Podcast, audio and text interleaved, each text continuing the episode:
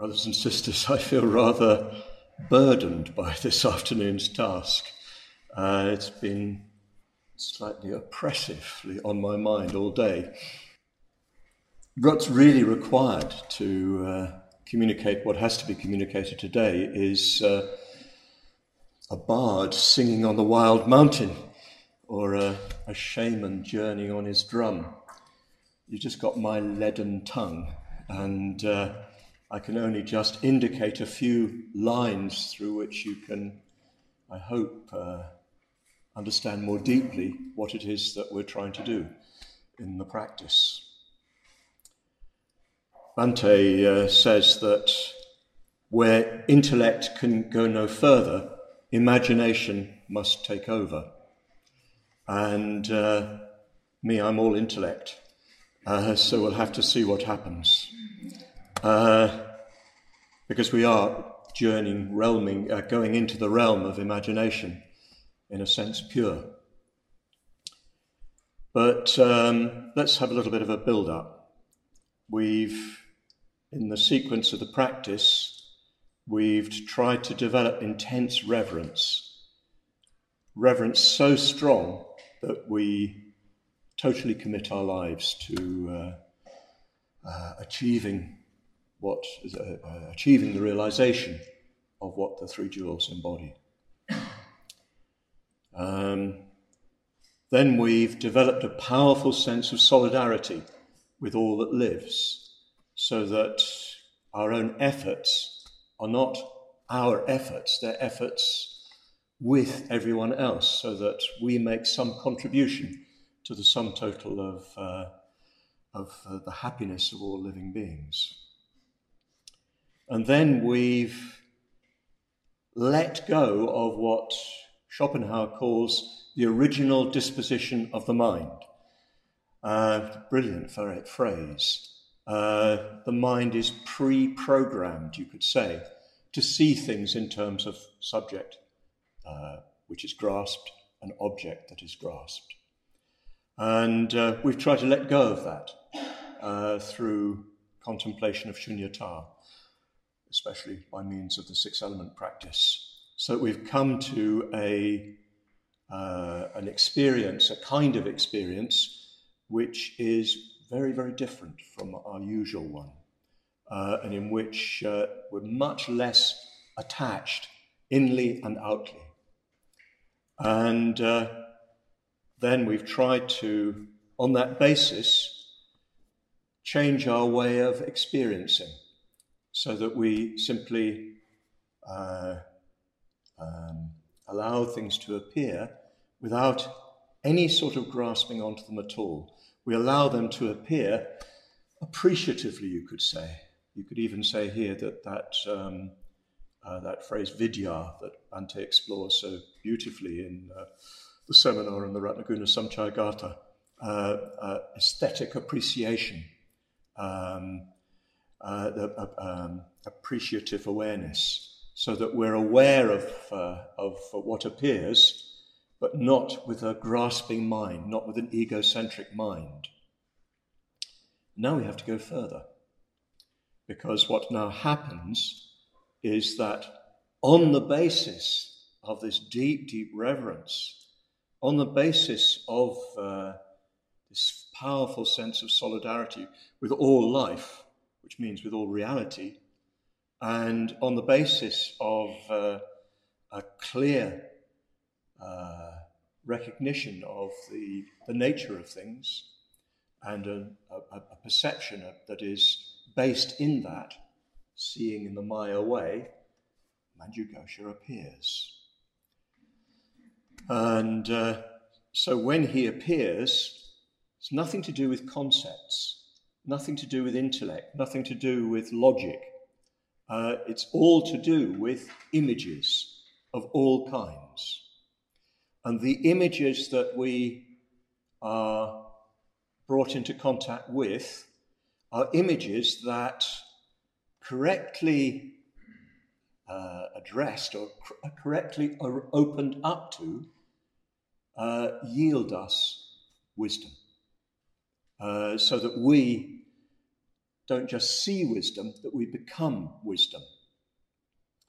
So I want to take a short digression just to explore why a particular set of images, a particular set of colours, sounds, forms, a drama, so that's what we're going into, why that particular assemblage yields us wisdom. In a sense, you could say that if we have really got the Maya way, if we're seeing in the Maya way, and we're sufficiently open, anything that we address can yield us wisdom.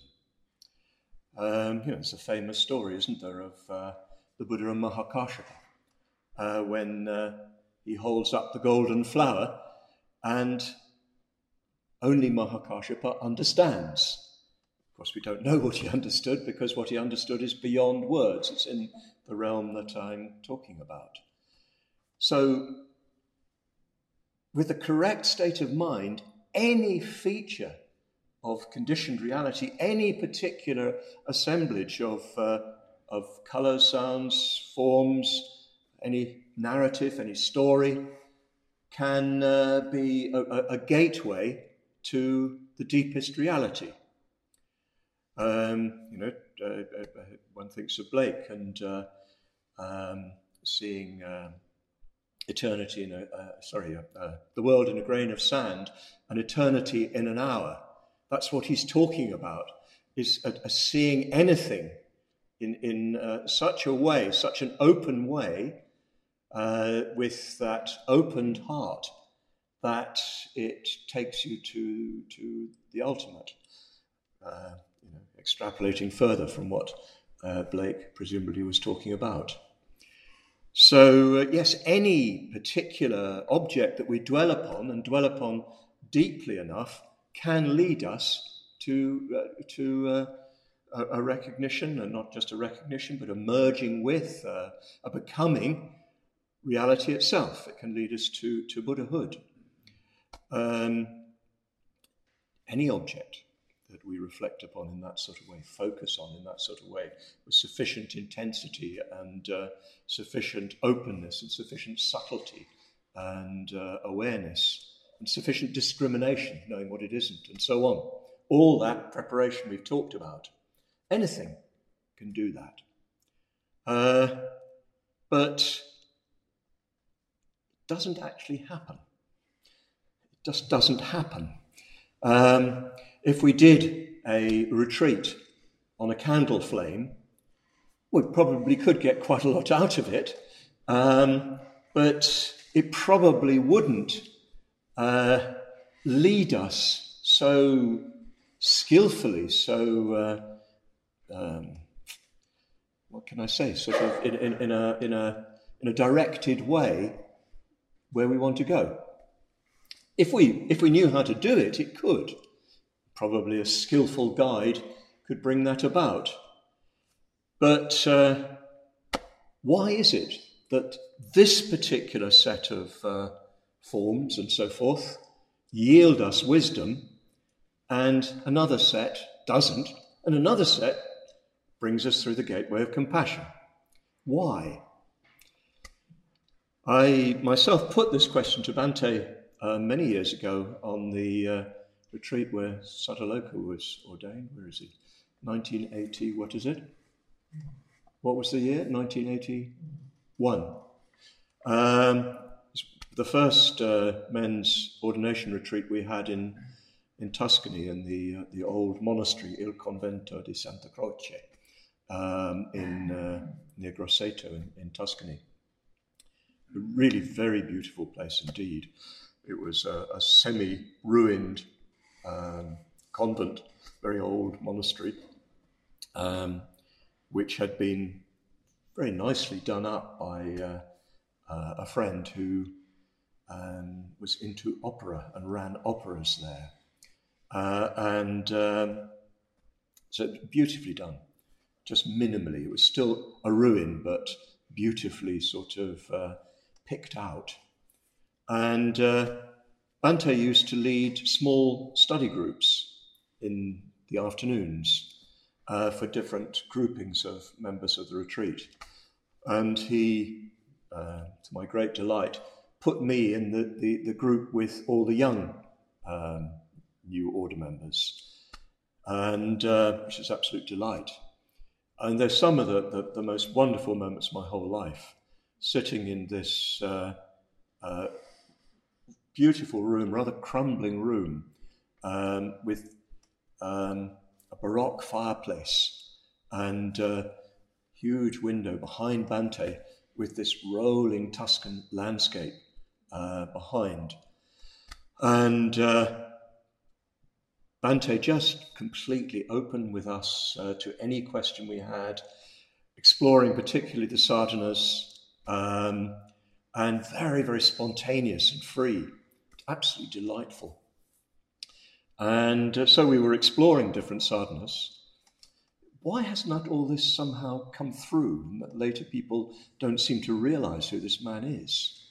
But probably our fault. We're not adequate to it. We are not adequate to it.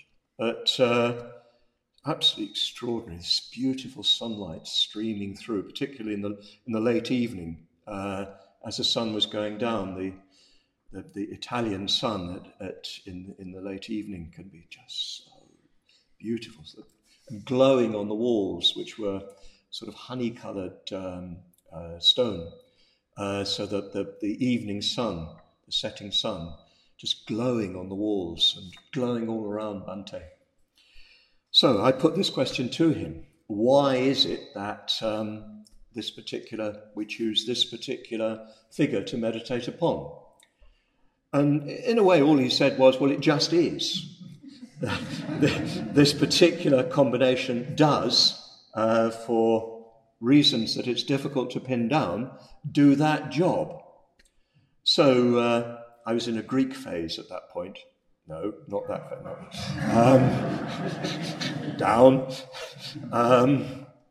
So I said, well, let's say we took the god Apollo. I personally felt there's sort of quite strong connection between Apollo, the Greek god Apollo, and Manjushri. Manjushri is clearly a solar image, and Apollo is the sun god. So why couldn't it be that we could take the image of Apollo and meditate upon him, and Apollo would, so to speak, slowly refine and become more and more subtle and eventually become a Buddha that you could meditate on and gain the Apollo Jnana, as it were. And Bhante said that's possible, could happen, just might take a very, very, very long time. I suppose that the message was that it's not just the image itself in its particular combination of colours and sounds and forms makes a ready gateway. We'll see a little bit more about this in a while. It makes a ready gateway through which you can enter into the transcendental nature of Manjushri.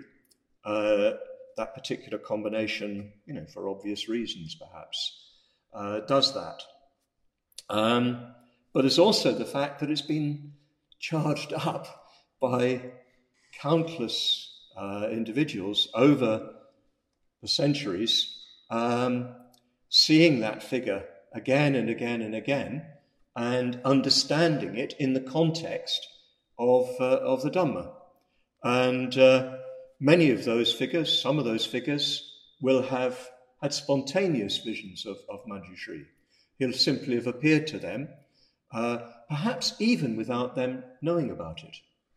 I've actually met somebody for whom the figure of Vajrasattva was already in their minds. They didn't, when they encountered it, when I described it in a course I was doing, they told me, that's what I've been imagining. This figure has been there as a presence in my mind. So from that side, you could say that the image, and especially the image in this framework that we're approaching during these days, has been contemplated by thousands and thousands of Buddhists down the ages. The figure of Manjushri has not merely been something that people have painted with their imaginations, but has appeared to people and directly taught them, directly communicated with them.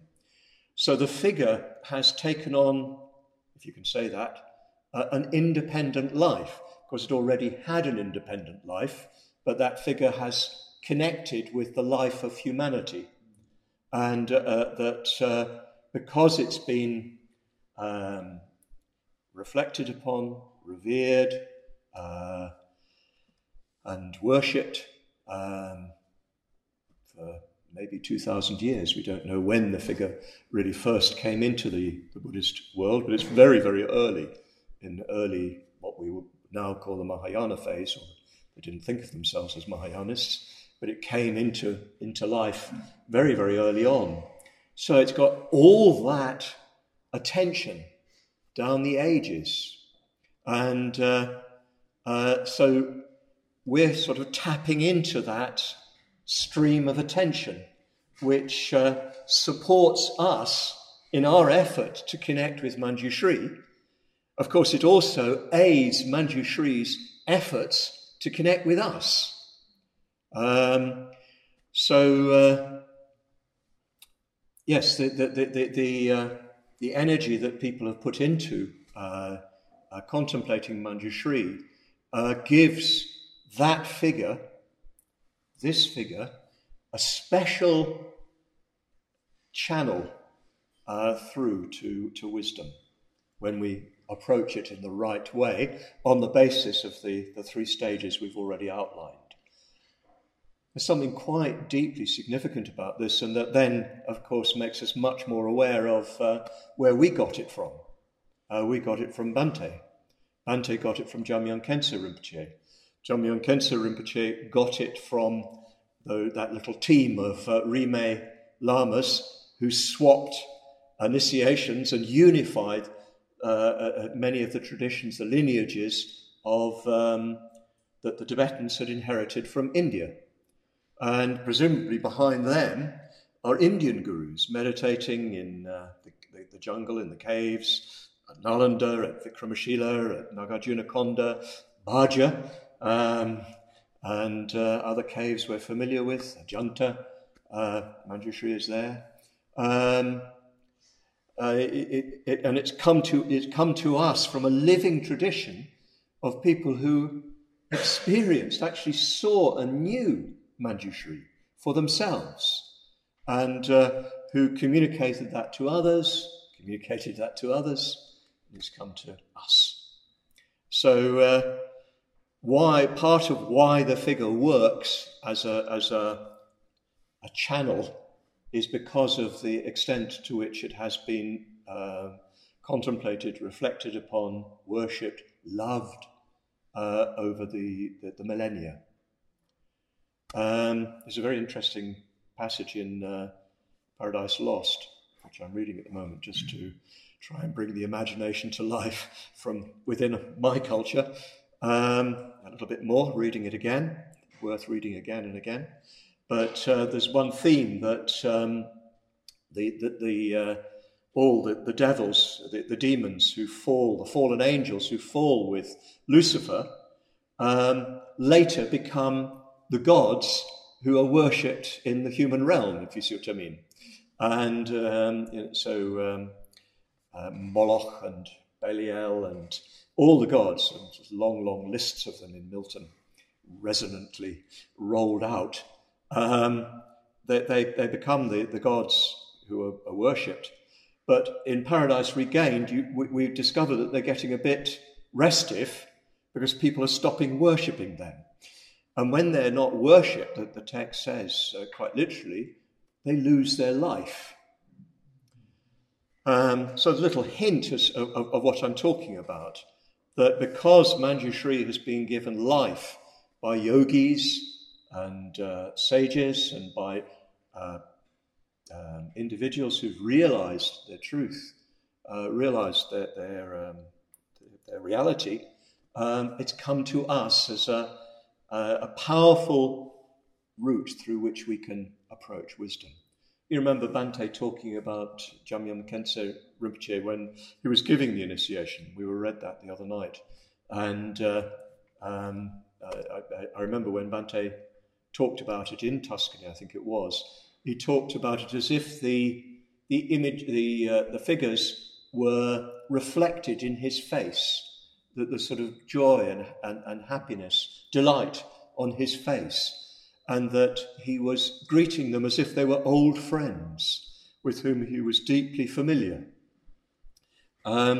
So we've inherited Manjushri, even just as our grand teacher, as it were, great guru, grand guru, the guru before our guru, from whom we get it. We have somebody who palpably experienced Manjushri as a living presence. So that all charges up the image and makes it much easier for us to connect with its real and deeper meaning. But obviously the particular images, the particular assemblage of images and colours and sounds and so forth, aid that connection.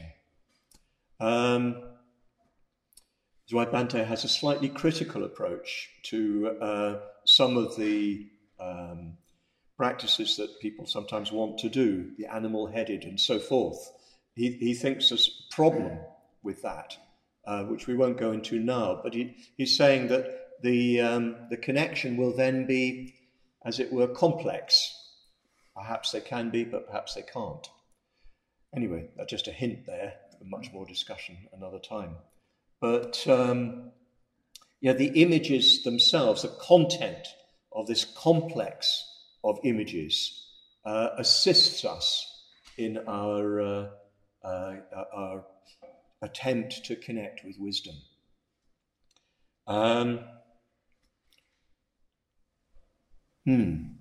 Before I go there, I want to go somewhere else as well. A little bit more about... No, I'll go to that later. You see what I mean?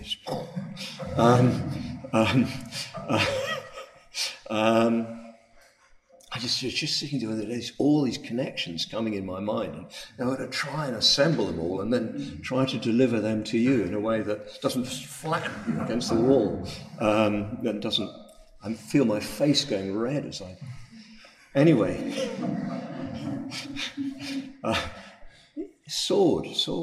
I have some sense that the sword has a history, maybe going back to, this is, I've never heard anybody speak about this, but it's just a little hint. You often get, even in Indian images, you get it especially in Theravada countries now, images of the Bodhisattva, the Buddha to be, sitting, either in cross-legged posture or in royal ease posture, with his top knot in his left hand and a sword in his right hand, held over his head like this. He's just about to cut off the top knot. As an act of going forth, then take off all his princely jewels and so forth, because that's all in the background, and put on the orange robe. So the sword has an immediate connection with cutting off. Well, you could say the world, if we take that as an ancestry to the image. But I think it's got a more immediate and a transcultural reference, although of course it's less easily approached today. I've probably got a more vivid connection with swords than most of you. My father was a naval officer, and he had a sword. And I remember it was kept in his cupboard with another sword, which was a Japanese naval officer's sword that had been surrendered to him. He took the surrender of Hong Kong. And so these two swords were sitting at the back of his cupboard. When nobody was looking, I'd sneak up and have a look at these swords and take them out, particularly the Japanese one, because the British one has a point. It's a rapier, not a saber, but the Japanese one is, the full cutting edge. And it's odd. The feeling I used to get was not one of dominance or of power in that sense. It was a sort of fineness, particularly the Japanese one. Its weight, even though it was a common or garden Japanese officer's sword, the weight of it, the heft of it, was very, very delicate. And the sense was of something very precise and fine. So for me, that's the association of the sword. I also did, for a little while, I learnt fencing. I did foil. And it's not a brutal art at all. It's a very fine one. It's all about the finding the gap in the adversary's guard and getting through it, which demands a tremendous fineness of attention and great control over the sword. So for me, those are the sort of associations I immediately get. And then with, of course, the action of cutting is, in a sense, destructive, and of course, in the context of ordinary life, destruction is what every Buddhist, in a sense, wants to get away from. Slip of the tongue, but destruction is necessary. It's an essential part of spiritual life. We have to destroy ignorance. And a certain warrior-like quality is necessary to anyone's spiritual life. I think sometimes people take Buddhism to be pacifist in the wrong sense. The Buddha, in fact, said, didn't he? We are warriors, monks. What he meant, well, what he said, we're at war with greed, hatred, and delusion.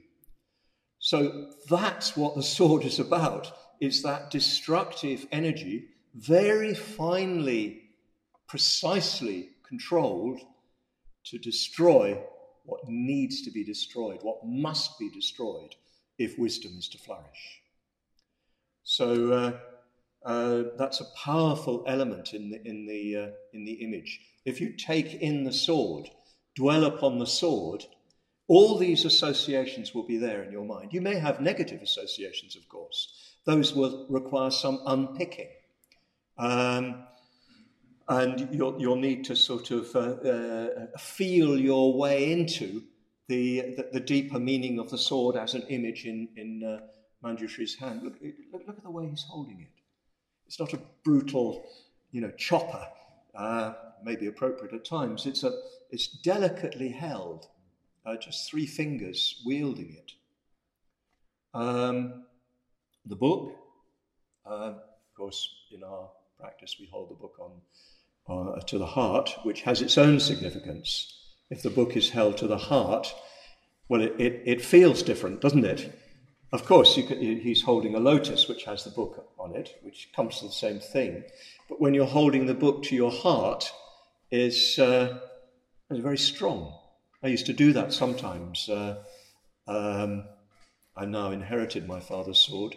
And sometimes I used to take Prajnaparamita text and sit and just sort of identify in a physical way with Manjushri as much as I could.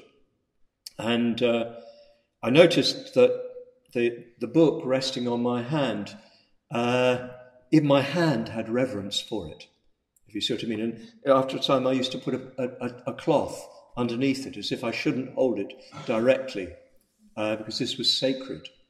And the book is not, of course, any particular book. It's said in the sadhana, in the stuti, to be the volume of Prajnaparamita. But you mustn't think it's this volume or that volume. It's the Astasahasrika or that one or that one. It's the principle of Prajnaparamita. Books, just think of books. The way books, the fact of books speaks to you. Are we going to lose this? I doubt it, with the digital books. But the physical book, which has been part of human heritage for thousands of years. I don't know when the first books are known, but maybe 3,000 years. The book as a source of knowledge, as a gateway to what we do not know, as ending our ignorance, enlightening us. Just the fact of the book, the physical object of the book, which condenses in a small compass so much wisdom. So when we see the book, we need to allow those resonances to play upon us very immediately, very directly. And they'll do it all the more if you've played with books, if you see what I mean. If you've explored your relationship to books. Now, I'm not going to get time to go into every image, so I'm just sort of indicating a line of inquiry or a line of approach. He's a prince. Of course, he's a prince because he's a bodhisattva. And princes are considered... the Raj Kumaras, the crown princes. They will become the king, the Raja, when they gain enlightenment. So the senses of something very fresh, very young, very intensely beautiful, said to be in the prime of life at 16, which I think for a man probably is the time of greatest sort of potency and even beauty. And so we're seeing him as through the image of a young prince. And that itself has a powerful communication, a powerful message to us. Oh my goodness, there's so much in it. All the jewels, the silks, all of it, every single item, if you dwell upon it, reveals some meaning. I used to do that. I haven't been doing that so much recently. I just focus at one time, in one session, maybe even for some weeks, on a particular aspect. Sometimes I just spend ages on the sword and the way in which Manjushri holds the sword and trying to get a kinesthetic resonance with the way in which he holds the sword, and the same with the book, and the way in which the flames lick along the surface of the sword. I don't want to say what that means, because it must be felt, not parsed, not analysed. It's not sort of like one of those dream books that tells you if you dream this, it means that. It's not like that. It's multivalent, points in all sorts of different directions. But you need to interrogate it. Not interrogate it with the brain, but interrogate it with the imagination. Open the imagination up to it so that it speaks. It's a colour. This mysterious colour. It's about the nearest I've got to it in my wardrobe. Not quite right, but getting there. But it's clearly connected with the Manjushri's position as a solar image. So. This is my connotation. I don't know whether it's what's intended. How can we know? What is intended? I don't think anything is intended. Just is. But, you know, sometimes when the sun rises in the morning, you get the maybe half the orb of the sun, maybe a little bit more if it's a bit, the air is a bit thick. And it's often, to my mind, Manjushri coloured. It's a beautiful, fiery orange, which has not attained the full blazing, unseeable radiance of the sun at midday. And it's, of course, not the setting sun, which is more to do with Amitabha. But it's this intense, fresh, glowing, fiery orange. So that's what I think the background is, or that's the association it has for me. Very, very difficult to describe, very difficult to capture. And of course that connects then with the idea of Manjushri as a young prince. He's just coming into his power. He's just dawning with all that freshness and energy, all that vitality to save living beings, to liberate living beings. In a way, you could say, as Bhante said of Tara, he was asked, what is Tara? And he said that Tara is the spiritual equivalent of green. Well, Manjushri is the spiritual equivalent of that fiery orange-yellow. And this begins to take us a little bit closer to the territory in which we're working. Swords and books are cultural images, which are, as it were, to do with developed human society.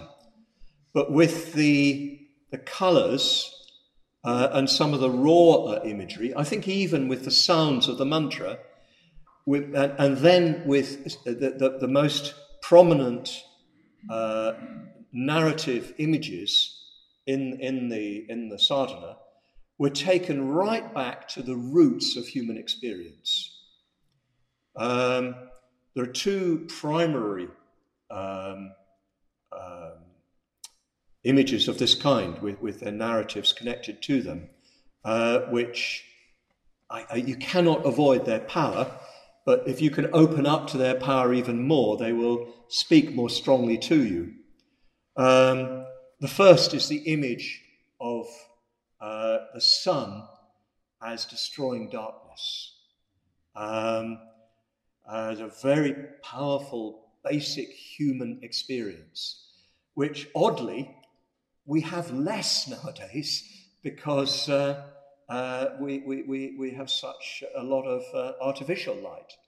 And I must say, it's one of the things I love about living in the countryside, where actually where I live, you can get almost total darkness. Seeing the Milky Way, which I haven't seen for years anywhere else. From my childhood, I remember it. But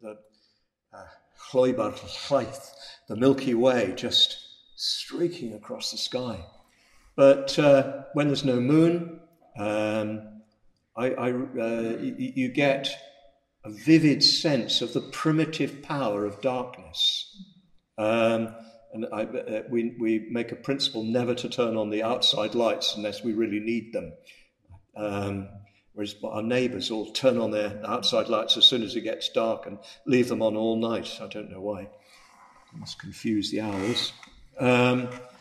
But the direct experience of darkness, which of course is, it's literally ignorance, isn't it? Because you don't know what's there. You don't know what's lurking around the corner. You don't know what's even under your feet. You don't know if it's really dark, inky darkness, which sometimes we get up there. Just a few lights twinkling in the distance. They don't shed any radiance immediately. And you get that up at Guhuloki, you must get it at Kashavana, Eco Dharma, I'm sure you get it there. This absolute darkness. And it's interesting how much people fear it. and how much they want to get that artificial light on, and how much they resist the darkness. But if you don't experience the darkness, in a sense, you can't experience the wonder of light. You can't experience that primitive joy and relief when the sun comes up. We of northern climes and the Swedes, wherever they are, will experience this more strongly than we do in the south of England. Even in Scotland, you experience it more strongly. This fading of the light, so that for a season, even for a few days, there's virtually no light, or just this faint glow on the horizon. And the primitive dread that the light will not come back, which governed much of certainly Celtic religion, is that trying to get the sun to come back, welcoming the sun when it did come back, praying to sun when it was going to come back. Very strong reverence for the sun, because it represents seeing, it represents knowing what's there, it represents, in a sense, wisdom, it represents knowledge, in contrast to the darkness of ignorance. So this is in the background of the sadhana. And the more powerfully you can experience that, the more powerfully the sadhana will speak to you. Manjushri is like a cloud-free sun, purifying like a cloud-free sun, the two obscurations, and very clear. He drives away the darkness of the obscurations, klesha and nyaya varana. He drives them away so that we can really see not just what's under our feet, but the real nature of everything, so that we dwell in the light. It's a very, very powerful use of a deep, primitive human experience, which is harnessed to our use, so that we can gain the real light, if you like. I suddenly thought of the great British painter J.W.N. Turner, who it's said, it's not completely verified, but he's said that on his deathbed, his last words were, "God is light." And I believe I've caught a reference somewhere, but I can't find it. But he did talk about Apollo and the sun as the source of his paintings, as it were. And he's called the painter of light, isn't he? That his paintings are all about light. But that saying, "God is light," really resonates, and you can see that this is what's evoked in the sadhana, the powerful, deep, primitive, but lofty at the same time image of the sun chasing away darkness, which speaks so much more powerfully than when we say wisdom and it chases ignorance or destroys ignorance. Much more powerful when the sun emerges and brings the daylight. Again and again through the sadhana it comes out as brighter than the light that makes it day. The ray coming into your heart is brighter than the sun, and the little ball of light to which Manjushri condenses is like a tiny sun, but it's, I always think, like 10,000 suns to the nth power. So solar symbols are there all the way through. And it's quite important, I think, to explore that a little bit outside the context of the sadhana, so that the images, which will speak anyway, because there's quite a strong poetic mood to the practice. and poetry requires one to respond with the imagination, not with the intellect. I'll mention one other narrative theme that's very important, which is the theme of imprisonment and liberation. This comes up most powerfully in the image of imprisoned in the prison of temporal psychic existence, and the iron fetters of karma. So the image is of being fettered, being confined, being not free, constrained, even physically constrained. And of course, it's covered in the prison of temporal existence, or is it psychic existence anyway? I can never get it out loud, but it's covered. So there's the image of darkness combined with the image of imprisonment, enslavement. And that's a powerful background motif, that the sense that Manjushri is liberating one, and liberation itself, which we now use somewhat glibly, if you see what I mean, for enlightenment. Well, speak for yourself, Sabuti. We can use it rather glibly. It trips off the tongue, liberation. But in the background is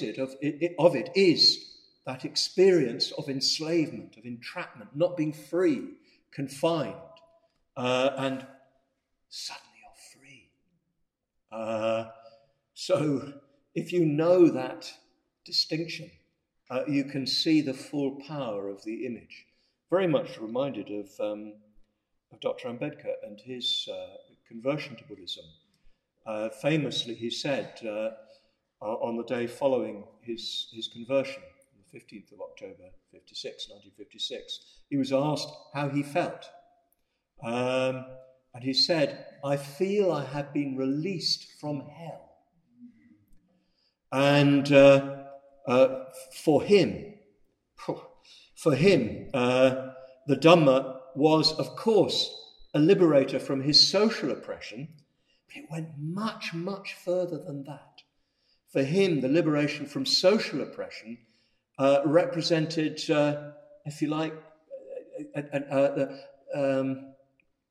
existential liberation from all the oppressions and sufferings of human existence. So even when you really understand liberation in the most literal sense, when the key is turned and you're let out, you have for a brief moment a flash of what is ultimate in liberation, before, of course, your own habits of enslavement entrap you again. But even in any experience of liberation is a little glimpse of ultimate liberation. Even in the experience of the sun dawning is a little glimpse of the ultimate light that chases away the darkness of ignorance. So if we can experience these motifs directly enough, with as little intellectual intervention as possible, they can speak very, very powerfully to us, even outside the context of a practice like this. But when impacted, condensed into this practice and combined in such a rich and extremely skillful way, it's a very subtle practice which is working on us in all sorts of ways. It's even more powerful. So much more I could say. I could explore other images, but in a way what I'm mostly trying to do is to illustrate this mood which one is viewing the images with. One is trying to let the images speak to one, and speak to one without interpretation. The images have their own power. That colour has its own message. And if we let it speak to us, we will begin to get some glimpse of who Manjushri really is. It's a problem, of course. The problem is that this kind of imaginative connection can rest at the merely refined aesthetic level. It can simply be a kind of enjoyment and a dabbling in, a delighting in the images and even their power, but not actually help us to break through. I remember Bhante making this point in that same retreat at Tuscany. He said that even though you need to approach these images as your gateways to the reality that lies behind them, you should not think that the image is the reality. So he said, he quoted the famous English critic, John Ruskin, who, against the universal opinion of history, argued that the Apollo Belvedere, which is a really rather magnificent Roman copy of a Greek bronze, which is you can still see in the Vatican museums. He is Apollo just having loosed an arrow. Very beautiful. Little too beautiful, but that maybe that was Ruskin's point. But Ruskin didn't like it. And the main reason he didn't like it was that he thought that it obscured who Apollo was. It made him too earthly. It did not... it seduced you into thinking that you'd actually seen Apollo. Whereas, you know, some of those wonderful pre-classical sculptures, what do they call them? The Kore, particularly. They have a chthonic power. There's representation in them, but it's not an absolute representation. So that they speak of something that is more than you can see. Whereas, of course, the classical and particularly the Hellenistics tended to explore the human realm in depicting the gods to a point that certainly Ruskin, and it's an arguable point, thought betrayed their sacred origin. So, do you see what I mean? Bhante's saying that even though you need to glory in and rejoice in and delight in and be powerfully, emotionally, aesthetically affected by the images that are presented to you, you must recognize that there's something the images are communicating to you that is, in this sense, more than the images. Not, of course, that there's something else there, but that through the images, you're arriving at something more. This, of course, is in the theology, the methodology of the practice, the Jnana Sattva.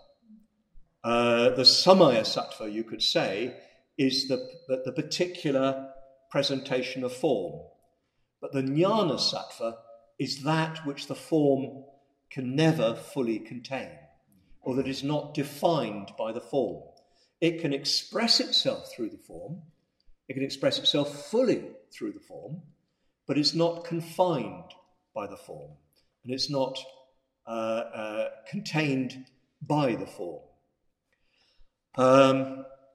So there comes a point in the practice, and of course symbolically in another motif of the sadhana that we could easily spend time exploring is the theme of consecration, where the Jnana Amrita enters the body of Manjukosha, and symbolically, at that point, he becomes the Jnana Sattva, because the obscuration of your vision goes. So you see him as he really is. What I think that really, the way in which I find that just to the extent that I have any grasp of it at all, presents itself to me is that I get at times a powerful sense of a presence, of a consciousness, of a consciousness that is vast, a consciousness that is not like my consciousness, but at the same time is not, in a certain sense, different from my consciousness. A consciousness that in a way even contains my consciousness at times. And in the dynamics of the sadhana, one tries actually to immerse oneself in that consciousness. One takes that consciousness into oneself. But through the image, one connects with an awareness, a vast awareness, a vast jnana, which is not abstract at all. It's not impersonal at all. It's living. It's real. It's as real for me as you are, or I am to you. It's a real presence, which is on a level that is way beyond one's own, but which through the sadhana one comes into relationship with. One may even feel, one inevitably will feel, that that vast awareness encompasses oneself. It's, as it were, aware of one. Of course, as the sadhana goes on, as you progress through it, ideally what happens is that the distinction between I and Manjushri sort of disappears, and they're two completely interinvolved. Hridaya was saying the other day that sometimes it's not just that you're looking at Manjushri, sometimes it's as if you're looking at you through Manjushri's eyes, if the practice sort of progresses in that sort of way, where you are in contact with a living consciousness that's vaster than your own, that is infinite in extent, that is without blemish, and so on. That, in my understanding, is the Jnana Sattva, which then becomes embodied in the figure, and which, if you are able to connect it with the figure closely enough, when you come to see that figure, then you will experience that awareness. You'll experience that presence. It'll be vividly alive for you. And you can enter into a deeper and deeper connection with it, because in the end, the power of that consciousness, of that awareness, is to dissolve your isolated, self-based consciousness. That's its power. And that is where the practice takes us to, through our opening up fully to the images in the right frame of mind, through doing all the preliminaries, opening up to those images, allowing them to speak to us, and recognizing that as images, they do not tell us the whole story. So looking for them as meaningful, but recognizing that the meaning is something more than them, which we are trying to open ourselves up to.